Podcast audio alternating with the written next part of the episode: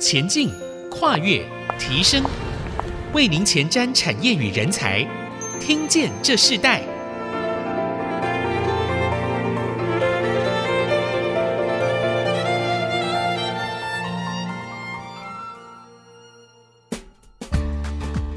这里是 IC 之音逐客广播，你现在所收听的节目是《听见这世代》，我是主持人郭兰玉。这个节目将同步在 Apple Podcast、Google Podcast 还有 Spotify 上架。如果你在 Podcast 和 Spotify 上收听的话，欢迎按一下订阅，就会每集收到我们的节目。收听是非常方便的，所以喜欢我们的节目，也欢迎到以上的收听平台来评五颗星，并留下你的心得，给我们支持与鼓励。那今天在《听见这世代》节目里头，我们向跟听众朋友分享一个，现在粮食这件事情是非常非常重要的课题。整个农业物价的改变呢，是所有国家的很重要的经济的指标。那当然在台湾更是哦。那尤其这几年是以这个智慧农业发展方向哦，一直在推动整个台湾农业还有科技怎么样结合，甚至农具的一个发展，包含了现在可能结合的物联网、大数据、区块链，甚至到辅助机具，到整个的产业的自动化，全部都包含在这个农业的这个大面向里头。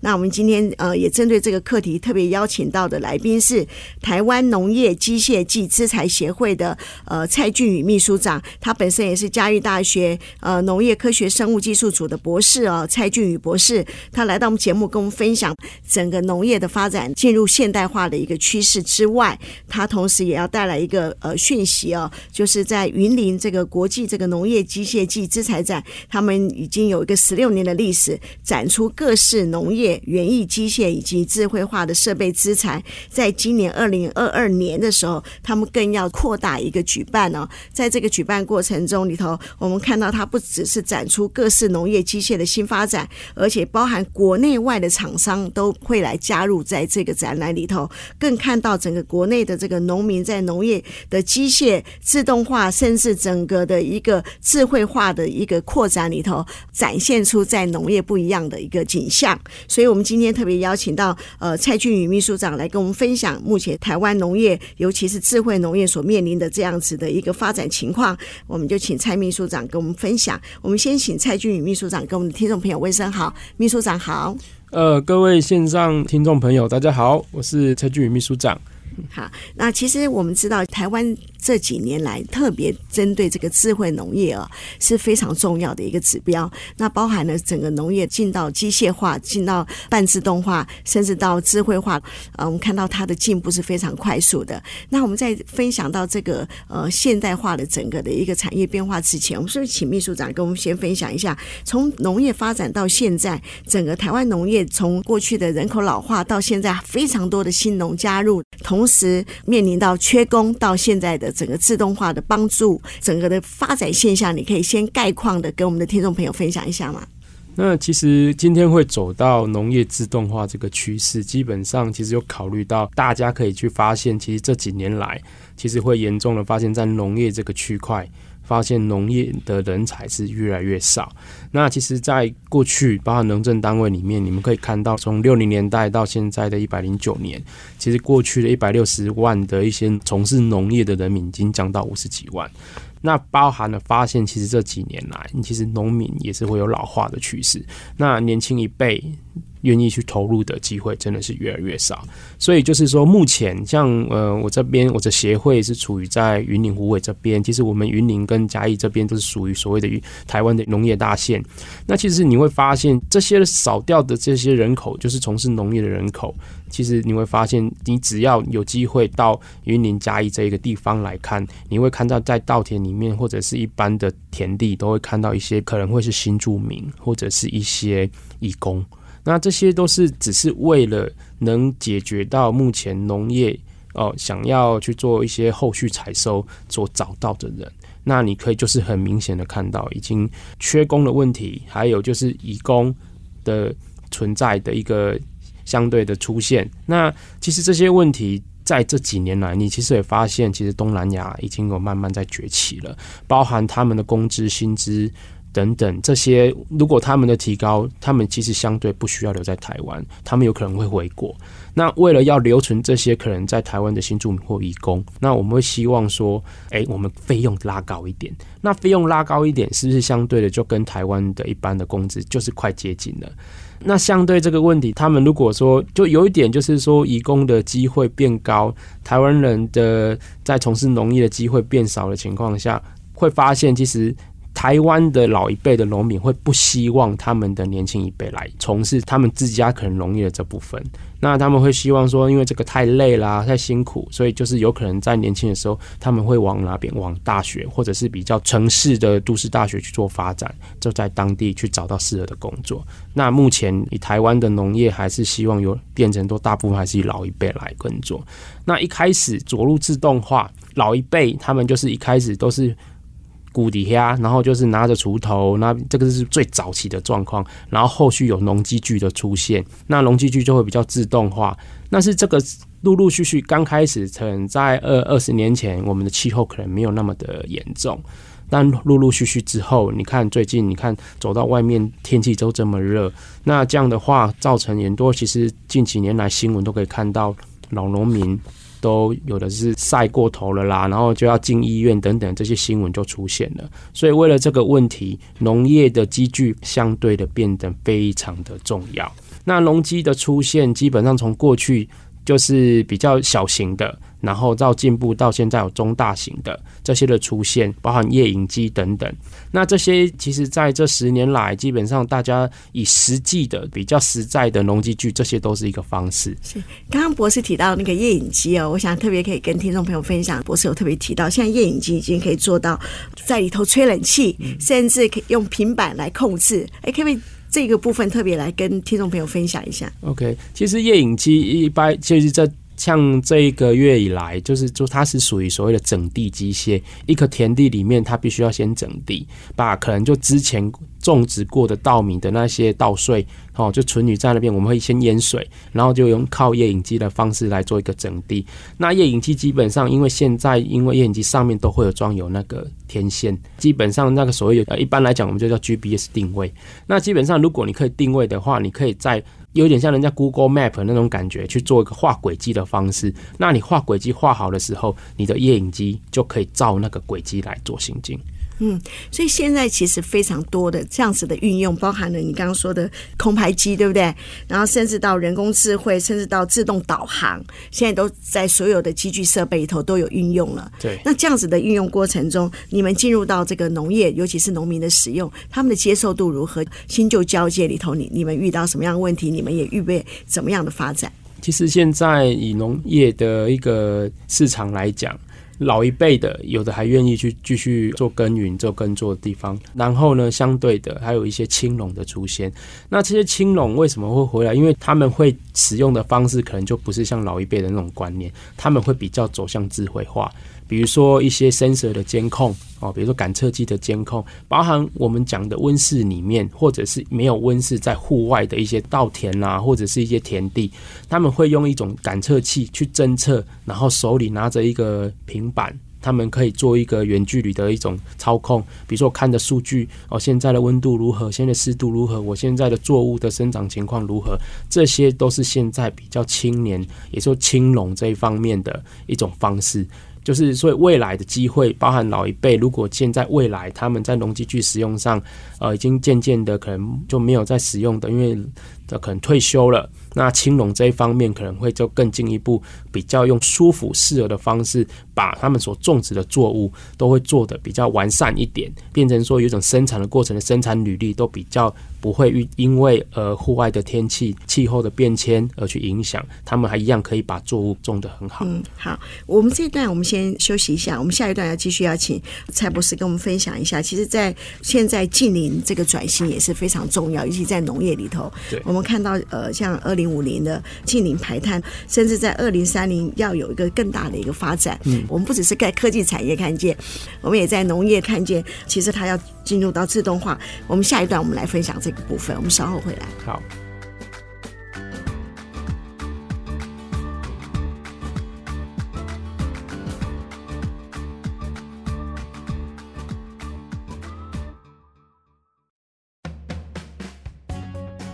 欢迎回到《听见这世代》，我是主持人郭兰玉。今天在《听见这世代》节目里头，我们邀请到是嘉义大学的农业科学生物技术组的蔡俊宇蔡博士，他本身也是台湾农业机械及资材协会的秘书长。他们今年要在这个二零二二年的时候，呃，在年底要将举办一个呃云林国际农业机械之机材展。那这个大型的展览是国内外的所有的跟农业相关性的所有的产业农民他们都可以参加哦。那我们在这一段，我们特别要请蔡博士跟我们分享。其实我们知道，其实农业和科技业啊。是不一样的，是但是现在农业要进入智慧化，也要进入科技化，进入自动化、产业化啊，甚至在供应链整个供应链的市场里头，它已经是有个经济学的价值了。那在这样的过程中里头，我们也看到，所以农业必须要面对近邻现在的整个近邻转型。我们刚刚提到的数位转型、智慧化，很多的数据，甚至可能你你做一个夜影机，你都可以用平板，呃，整个来控制所有的速度，度控制所有的数据、温度，所有的呃发展。我们是不是可以谈一下？如果以这样子来看的话，现在整个全球的气候是变化越来越大。那呃，像太阳能也进入到这样的一个农业产业了。我们是来谈一下，从近邻的发展，甚至到整个农业呃未来的从吃油到吃电的整个的转变里头，有哪些部分我们是可以在我们的生活中，甚至在这个产业中，我们可以认知的？OK。那基本上现在其实，在包含农粮署或者是农委会哦，这两两大跟农业有相关的农政单位，基本上非常的推动一个叫做近零碳排的政策。那为什么要推动近零碳排？是因为其实我们可以看到这个世界哈，已经污染的已经蛮严重了。大家可以感受到，其实为什么那么的热或者是那么的冷的时候，都已经知道说这个环境已经被破坏得很严重了。那近零碳排的目的是希望可以。透过我们自己的生过程，就是在呃所有的食衣住行这方面，在过程中每一个阶段，是不是可以把碳排放降低？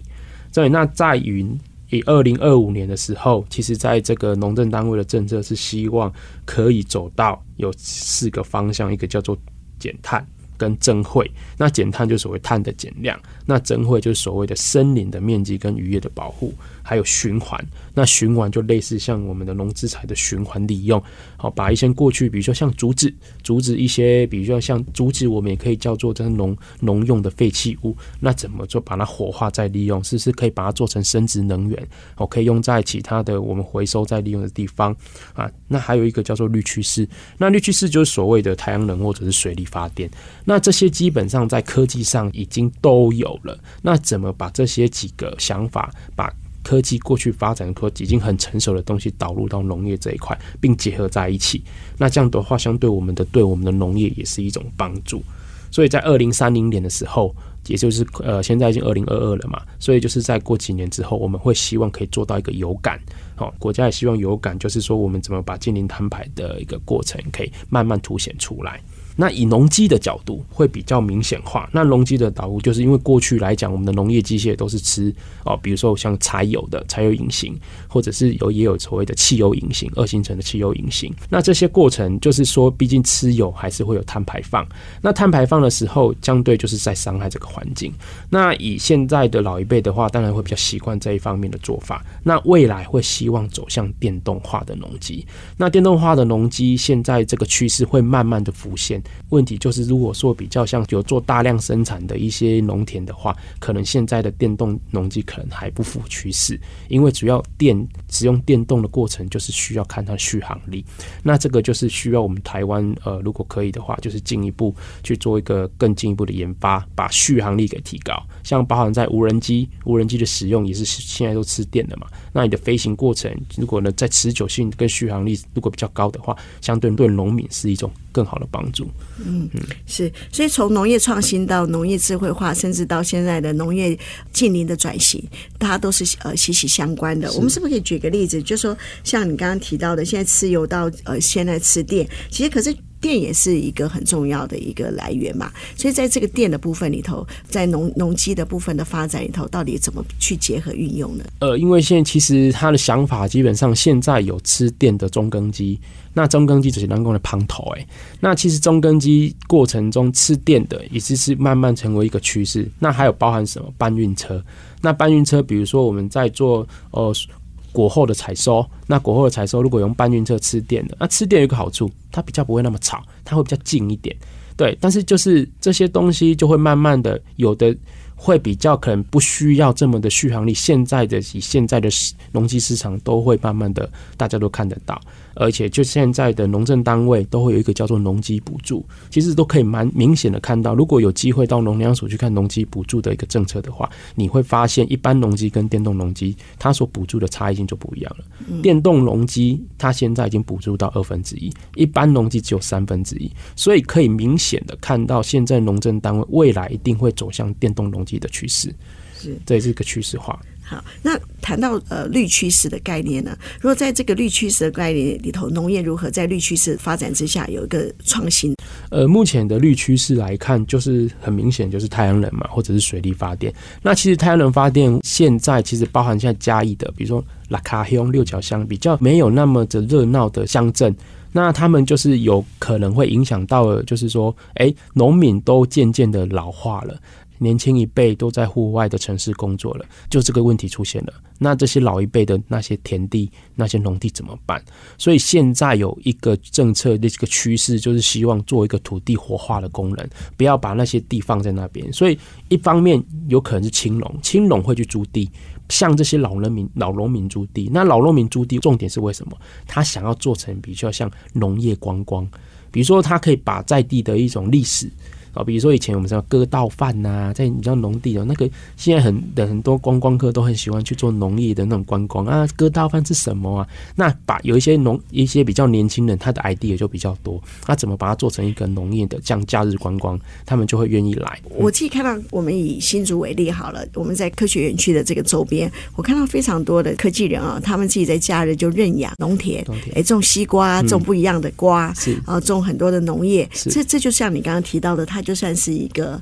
结合性，对不对？嗯。最近我看到很多人种西瓜，好，听说这个种西瓜它也有新的机具，不一样的自动化。其实应用的一些，比如说现在的趋势的电动农机，包含刚刚郭副总讲的，包含那个西瓜田。那西瓜田基本上还有所谓的一些比较种果树类的，你可以先去看说，如果它这个田地它的地比较平整，比较下面的草没那么多的时候。一般的电动农机都很适合在过程中去行走并采收，所以西瓜在哪一个区块，它那个那个，比如说搬运车，电动的搬运车可以就过去，过去在西瓜的旁边，西瓜就拿起来放在搬运车上面。那每一过程中，你西瓜在哪里，我们就就是把搬运车开过去。那开过去的话，我们就把我们要的西瓜收回来，然后再收到，因为它是块田嘛。那我们田基本上旁边都会有柏油路，那柏油路就是我们的大型的搬运车啊，就是比如说吃电的搬运车，我们就可以从一般采收的搬运车移到旁边，再把这些西瓜移到比较大型的一种搬运车，可以开的那种搬运车，直接运送。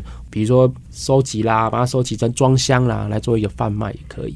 类似这种。所以整个发展是呃，透过这些电动机具的开展，是在农业上是越来越轻省。嗯。可这样轻省的过程中，我们包含现在我们常常提到了现在整个电动车的市场，听说电动车的这个市场也也运用到整个农业的发展里。是，其实现在的电动农机在运用用的趋势还是有限制啦，主要是因为电动的。那个马力可能没有像吃油的这么大，那马力没有那么大的情况下，我们就会取舍说你的田地啦，或者是你的农地，或者是你的水果园，还是温室里面，你的地是否有平坦啊？如果是那一种土地都比较。崎岖不平的那个可能就不适合在电动农机适用，那这个就是当然我们是未来一个发展的空间。可以请博士分享一下，现在整个农机智慧化，甚至整个农机自动化创农业创新，在哪几个城市现在它的呃果效是最显著的？那其实智慧农业基本上我们很大的场域都是属于在中南部。那其实中南部目前其实你可以看到有人会开着那个小货车，后面载的是无人机。比如说，他会去帮人家施肥，哦，施肥他就比如说无人机载着，哦，比如说这一块田我需要帮人家施肥，就是说代耕，哦，也是一次代耕的方式。其实代耕的方式就是说。他我我农我这是农民，那我会去跟比如说承包人讲，就说啊，我跟你讲啊，我对是得得需要呃帮我做施肥。那他只要把无人机飞起来，它下面只要装载施肥的一个一些机具的话，它飞过去就撒过去，这样就好了。嗯，对，这个是一种那无人机的方式。所以无人机的发展其实对农业很有帮助。有有有，我看到呃，在台湾甚至在清华和金门他们大学还有。特别开无人机的学院，我看很多年轻人去报名参加，对，上这样的课，对不对？对，那农民其实也需要上这样的课，是。呃，从过去人力到自动化到智慧化的这个交替里头，你们怎么去辅导？是，你们怎么去帮助他们？哦、呃，进入到一个产业的连接是完全无缝接轨，是。然后甚至在一个呃未来的整个农业的永续经营里头，呃，你们这次办的这个第十六届的这个农机展里头，对未来的农业有什么样的一个特别的帮助？我们稍后回来分享。是。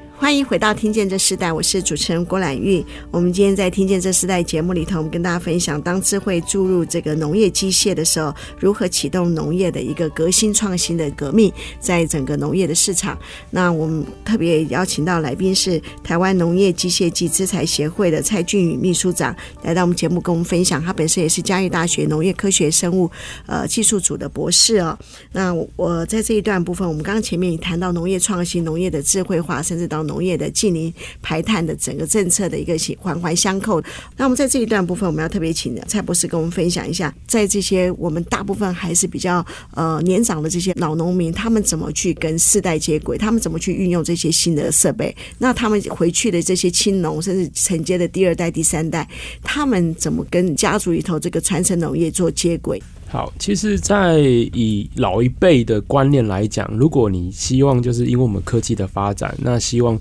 去导入，比如说讲简单一点好了，就是比如说叫老农民拿手机，拿那种比较很高阶的手机，然后请他使用，比如说我们听 iPad、Outpacks 的部分，他可能也不会。那所以这个问题基本上他还是会回归到比较一般的实际的，比如说在大热天底下，或者是在温室里面，所谓的流血流汗这种方式的一种耕作方式。其实这个方式来讲，或许在一般的可能二代农二代，他们可能会比较呃会不会接受？那可能会就是因为他可能接触就已经有平板或者是一些智慧型手机了，当然会想法就会比较走向科技性。那一方面来讲啊，有的就是老一辈的话，他会尊重。二代的一些想法，那给予机会，好，还有的是爸爸会带着小孩一起做，那爸爸也顺便一直学习说如何跟青年轻人这一辈的话的科技去做一个接轨，但是主要的主导权还是给农二代啦。好，那啊如果没有的话，可能有些青龙他有自己的想法，他可能就会去租地。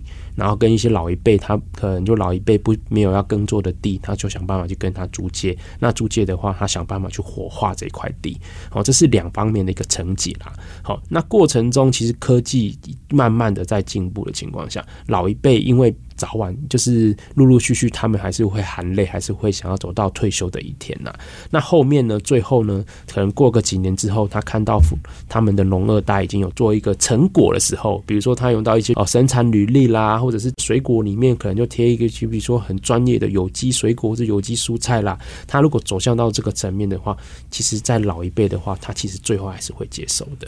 嗯，是。所以呃，其实现在两个不一样的时代，他们承接上面当然会有一个转折的期间。可是台湾的这个整个农业推展是一直往前进，是。甚至呃，从科技智慧化到垂直整合到整个食品链，现在整个是完全一个系统。我看到农会的精神也一直展开。是，那在这个过程中里头，那他们怎么把科技、智慧和这个垂直化的一个食品链，把它结合在农业的所有的产品发展呢？哦，其实刚刚呃，其实我们刚刚讲的，其实蛮多农业机械，包含做采收了，包含做耕耘的动作。其实今年来讲，慢慢的农政单位他们在开始推动冷链物流。那冷链这一块，因为气候的变迁快速。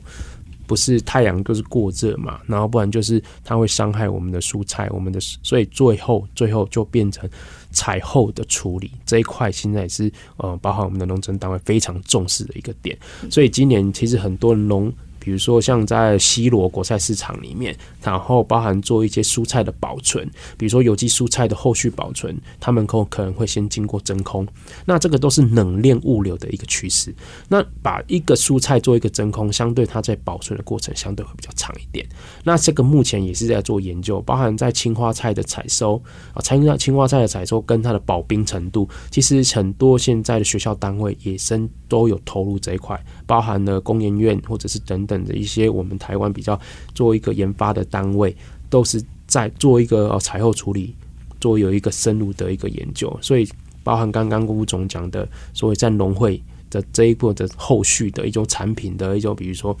怎么卖给一些我们的消费者，这些农业的农产品，其实这一块现在在我们。针对的一个点啊，我们针对的一些，比如说采后处理啦，哈，从整个过程，包含最后的采后处理，这个是我们现在很重视的。这些农民需不需要再负担成本？这个就可以交给后续后续的，比如说采收的一些雇主，他们会去处理后续的。嗯、这个跟农民比较没有关，所以他就算是后端的，对后端的这个承接的，他们算是制造的部分，对对不对？或是一个代工的代代工的部分嘛。那这样子过程中里头，那怎么去保持一个绿色农业的整个整体的有序发展。其实绿色农业其实最有，我们现在都很重视健康嘛，所以包含像一些国小啦，他们的营养午餐呐，都一定会经过审核的一个。过程，好，比如说像很多的它的有机蔬菜，然后很多都是从西螺上去的，包含比如说台北啦，或者是台中啊这些有名的都市，都会很多的蔬菜都是来自于西螺哦，西螺的国菜市场。那这个过程中，才种植的过程，我们每一次的采收，包含稻米，稻米也是一样，在中南部的稻米采收，我们都会有。几次只能种几次，然后再必须要换一个作物。那主主要是为了什么？是要维持我们土壤里面的一些有机质的存在，就是维持这个。所以我们在种植的过程中都必须要更换作物的可能。所以为什么说有的种稻米？那可能如果有机会你们看得到的话，有人种稻米，可能这块田扩了两三次的采收之后，他种了玉米，他只是为了维持我们这个土壤的一个肥沃。嗯，是好。那现在你们又推动这个农业机械展，那这整个农农业呃机械的改变，甚至它的呃成熟，甚至越来越方便便利啊，呃，呃来协助很多人力的这样子的一个使用，甚至一个呃劳力的部分的取代，其实都都已经在发展。那这个部分跟那个整个的呃永续农业会有怎么相辅相成呢？就如果说像今年我们在呃我们在云林湖尾这边的高铁附近办的。这个农机展今年会想要办法比较广一点的，希望就是说，我们包含了农机，又包含了资材。那资材一定包含了肥料，然后还有所谓的农药。那这个所谓还有现在最有名的病虫害问题的防治，因为其实你看哦，气候的变迁其实包含病虫害的。出现就会越来越大，而且很特别的是，有没有发现，其实这几年没有台风经过我们台湾，所以台风基本上对我们来讲虽然是一个迫害，但是对农业来讲可能会针对一些可能会破坏我们一些的温室啊，但是它可以那个台风基本上也是可以把我们的那些病虫害给扫掉，让我们台湾的一些嗯在环境上会比较干净。哦，所以台风可以让病虫害这个部分把它减少的。对，所以近这几年来讲，你会觉得病虫害越来越多。那这个医治的方式，所以为什么这其实最近其实蛮夯的，就是植物医学。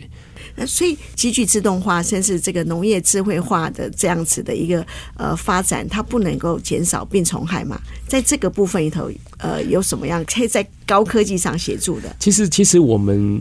当然是希望自然的环境，当然是用自自然的来呈现。但是，其实未来，其实我们发现，其实包含疫情，那其实都是一种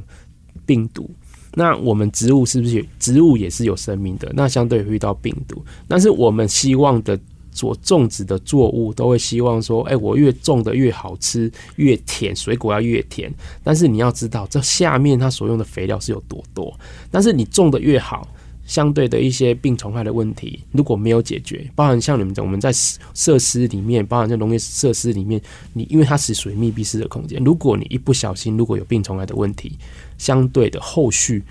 会很严重。如果要把整个温室里面或者是一一般的情况、一般温室的情况的病虫害要解决，那是一件很很难的事情。那你如果你用用一些比如说农药去防治的话，或许它可以帮忙解决。但是我们也都知道农药是不好的东西，因为我们都会吃嘛，就不所以我们呢有时候都会说，我们这些蔬菜如果从全年或者是一些大卖场买回家的时候，我们都还要再洗过，我们才去煮嘛，所以这是问题，这是一个很严重的问题。那你自己看，在节目最后，我想请教博士部分，就是你这几年你看到整个农业最大的创新是什么？其实这几年，其实你会发现智慧农业一直在走。那为什么？因为科技。科技一定会要走入到农业，所以包含现在很有名的 Gogoro 啦，哈，比如说吃电的 Gogoro，还有一些特斯拉，那这些基本上它的电池的发展，我们当然希望在农业机械上，当然可以把这个比较先进的一种厨电技术可以导入到我们农机具上面。那另外在智慧农业上，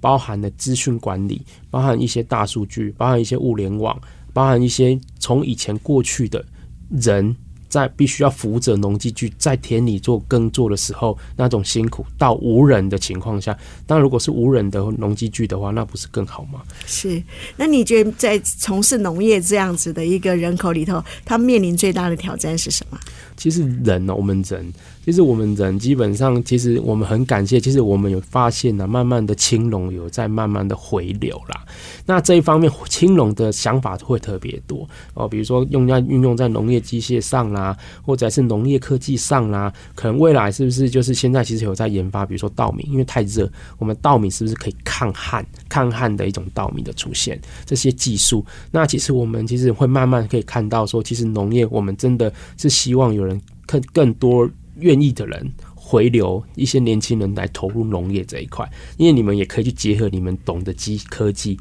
你们拿着平板或拿着你的智慧型手机，你们运用在农业上，其实你也可以复习到很多自然的很棒的。农业与科技最大的不一样的呃经济价值的差异在哪里？其实科技来讲，基本上它的经济价值就是我们其实我们很夯，其实这几年很夯的就是台湾半导体的产业的发展嘛。但是农业基本上，因为它一开始。给年轻人就会觉得是辛苦，但是你不要忘记，它其实你有愿意去做，你就会有收到一些回馈，那就是所谓的自由。